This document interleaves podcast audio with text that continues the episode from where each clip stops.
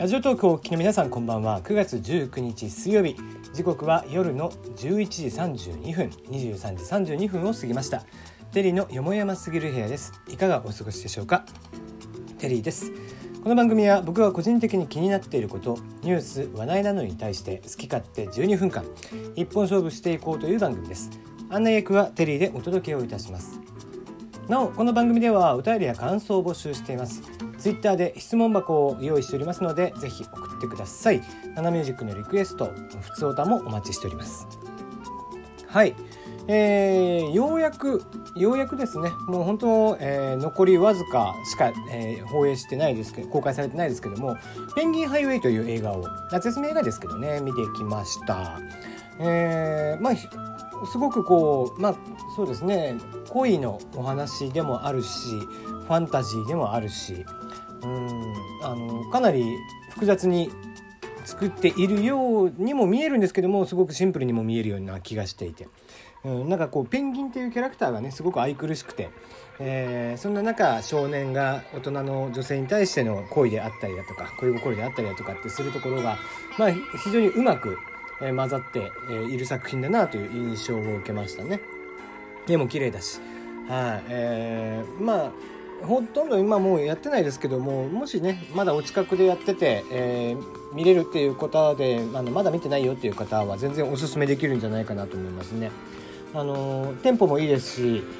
まあ、まあ、2時間きっちりアニメ映画としては結構珍しく2時間きっちりやってますけども、まあ、それでもあのちゃんと普通に、えー、面白かったと。全般通して面白かったと思えるような作品にはなっていますね。うん、少年たちの、えー、社会性というかまあ、よくある学校の風景とかっていうのもうまく表現されてますし、うん、親子関係であったりだとか、えー、そういったところもうまく表現されていますしね、うん、まあその何よりお姉さんと、えー、青井優さん演じるお姉さんとね、えー、少年の、えー、関係性というところ。そこがすごく、うん、表現がうまいなと、うん、まあなな淡い恋心っていう感じですよね、うん、大人の女性に対する。それをうまくこう表現しているなという感じがしていました。あの非常にファンタジーとしても、えー、面白いのでぜひ見に行っていただけたらなと思いますね、えー、少なからず、え、カメラを止めるなの15倍ぐらい面白いんじゃないですかね。はい、えー、今日の話題に行きましょうか、えー、iOS12 ですね12が、えー、つい先日昨日一昨日ぐらいか、えー、発あれが、えー、リリースされてましたけども早速、えー、セキュリティ企業がですね先日お話をしましたジェイルブレイク脱獄に成功しています。ということで、えー、こちらのセキュリティ会社パンドララボ、えー、さんが、えー、ジェイルブレイクを完成したと。いうことで、まあ、独自開発したツールを使ってやっていて、えー、そのデモムービーというのが、えー、YouTube 上に上がっているそうですね。うんえー、なかなか面白いなという印象ではございますね。えー、だにこのジェルブレイクをする意味っていうのはあんまりもう僕はないんじゃないかなとは思いますけども例えばまあ今であれば、えー、そうですねハッシュ、あのー、ハッシュを行うあの、まあえー、暗号通貨系のねえー、採掘なんかを行うアプリとかっていうのは今 Google プレイとか App Store とかでは配信がダメなんですけどもそういったダメと言われているアプリとかも落としてくれるという利点はあったりはしますね。まあ、ただ普通に使ってる人からするとうん、まあ、別にいらんかなっていう話ではあるんですけどもね。うん、まあよっぽどギークな方で、えー、壊れても問題ないという人がいれば やってみるのも一つ手段なんだですかね。ただし、サポート等々は受けられなくなりますので、そこら辺までご注意くださいということです。そして対抗して Google Japan さん、Pixel、3、え、こちらの国内販売を、え、予告ということで、ティザーサイトも公開になっています。はい、えー、昨今ね、Google さんの、えー、独自のブランド、えー、スマホ、これが Pixel という名前で販売をされているんですけども、まあ、主に開発者とかで使っている感じですね、国内だと。うん、まあ本当はその一番最上位機種ではあるんですけどね。なんなんせ Google さん名義で出してますので。で、えー、今回は Google3、えー、Google さんのその Pixel3 が、えー、発売になるということで、えー、どういったね仕様になるのかっていうのはまだ僕が、えー、確認はしてないですけどもまあいつもハイエンドを出してきますのでね。しかも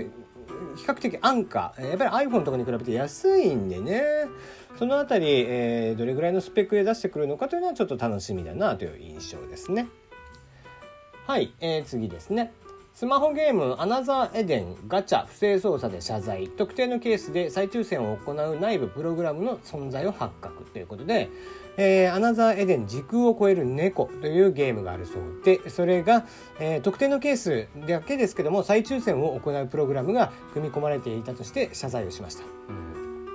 うん、まあ再抽選するプログラムをあの組み込まれていたということはもう意図的に組み込んでたってことですからね。うんまあ一応メリットデメリットあるそうなんですけどもにしてもって感じですね。うん、せっかくこのソサゲをこうちゃんとね、えー、改善していこうと、えー、今までちゃんとしたそのえー、表記倍率の表記であったりだとかってしてなかったのでその辺りとかをちゃんとしていこうとかっていう流れが最近できてきたにもかかわらずこういったことを、え、やられてしまうしかも、えー、まあ、有名な作品ですけども消滅都市とかを作っている、えライトフライヤースタジオさん、えがやっていたということで、まあ、結構売り上げている会社さんではあるはずなんですけども、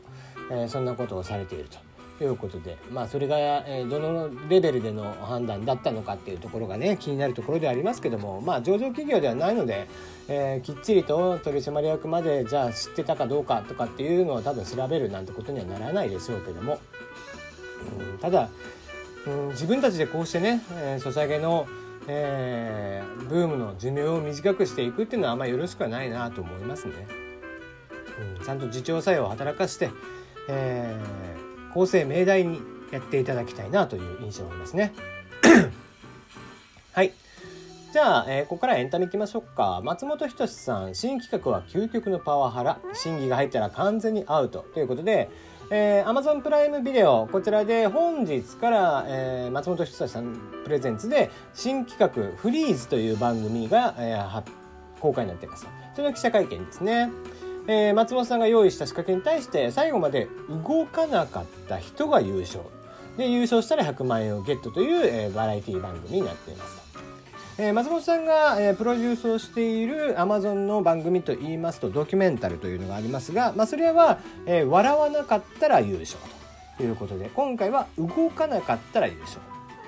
えー、笑わなかったら優勝の時のドキュメンタリーに関しては全て芸人さんプロの芸人さんだけでしたけども今回は、えー、タレントの方もいますからねえー、例えばその諸星さんとか鈴木奈々さんとかっていう人たちも、え、芸人じゃないのにいると。ということで果たしてどういう番組になるのか、えー、まだ僕も見てはいませんが非常に楽しみだなという感じですね。まあ究極のパワハラと言われるぐらいですから結構な、えー、内容になっているんでしょうけどもまあ地上波ではこういうことができなくなっているからっていうことでしょうね。うんまあそうですねドキュメンタルに関して言えば本当はねもうちょっとこうルールをつけてほしいなとは思いますけどね個人的には。なんせやっぱりこう結局全員裸になってしなんか行くっていうところってうんゲイなのっていうのは前々から言ってることですからね。だからそれが確かに、えー、じゃあ面白ければ何でもありでやってしまうのかその中でちゃんと芸人というか芸を持って、えー、笑わしに行くのかっていうところ。その辺りの線引きっていうのはあってもいいのかなという気はしますね。まあ、せめて子供に見せられる番組作りっていうふうにまあだからそれをしたらまた面白くなくなっちゃうのかな。うんまあある程度自由にさせてっていう感じでもいいんでしょうけどもねどこまでをこうモラルとして見ていくのかどこまでを放送というところ番組作りというところの倫理観として見ていくのかっていうところはやっぱりネット番組というのはこれから先徐々に決めていかないといけないんじゃないかなとは常々思うところですね。はい次。えー、自転車による最高時速チャレンジで世界最高記録時速296キロをアメリカ人女性が樹立ということで、えー、アメリカにある最高速チャレンジの聖地ボンネビルスピードウェイ。こちらで実施されました自転車による最高時速チャレンジ、えー、こちらでアメリカ人女性が時速183.932マイル。約2、えー、およそ296.10キロ。という新幹線にも匹敵する数値を出したと。もうすごいですね。えー、どんどんな状態なんですかねっていう感じですけど。まあ一応ねえー、こちらに関してはまあ普通の自転車っぽいんですけどもね。まあただそのまあもちろんね仕様のぎあの自転車の仕様としてはあのー、とんでもない仕様になっているんでしょうけども別にこうジェットエンジンを後ろにつけるとかそういったものではなさそうですね、えー、超高速に対応させるためにフロントのギアには、えー、刃の数が約62個の巨大なものをつけていると。ということで2段掛けのギアになっているそうですね、うん、まあまあ超高速仕様になっているということなんですね。えー、意外と自転車ってそんなに速く走れるんだっていう印象ですね、えー、結構びっくりしましたが。はい最後、えーまあ、まさかまさかという感じでしたけれども FC2 コメント表示機能をめぐる特許訴訟。こちら、え、前々からやっていたんですけども、え、ドワンゴに勝訴しましたということで、えー、2028年11月15日に東京地裁に訴えをしまして、え、ドワンゴが、え、訴えをしていたということで、え、残念ながら FC2 さんが勝っちゃったということみたいですね。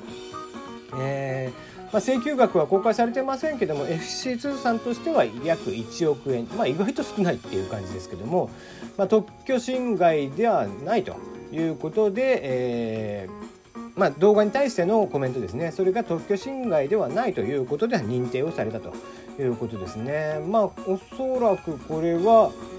控訴するのかしないのか、まあ、書いてないということは控訴しないのかもしれないですね。はいまあ、一応タイムライン的には FC2 が先にやっていたということは言われていたのでね、えー、その辺りが、えー、勝ちあの争点になったのかなという気はしますね。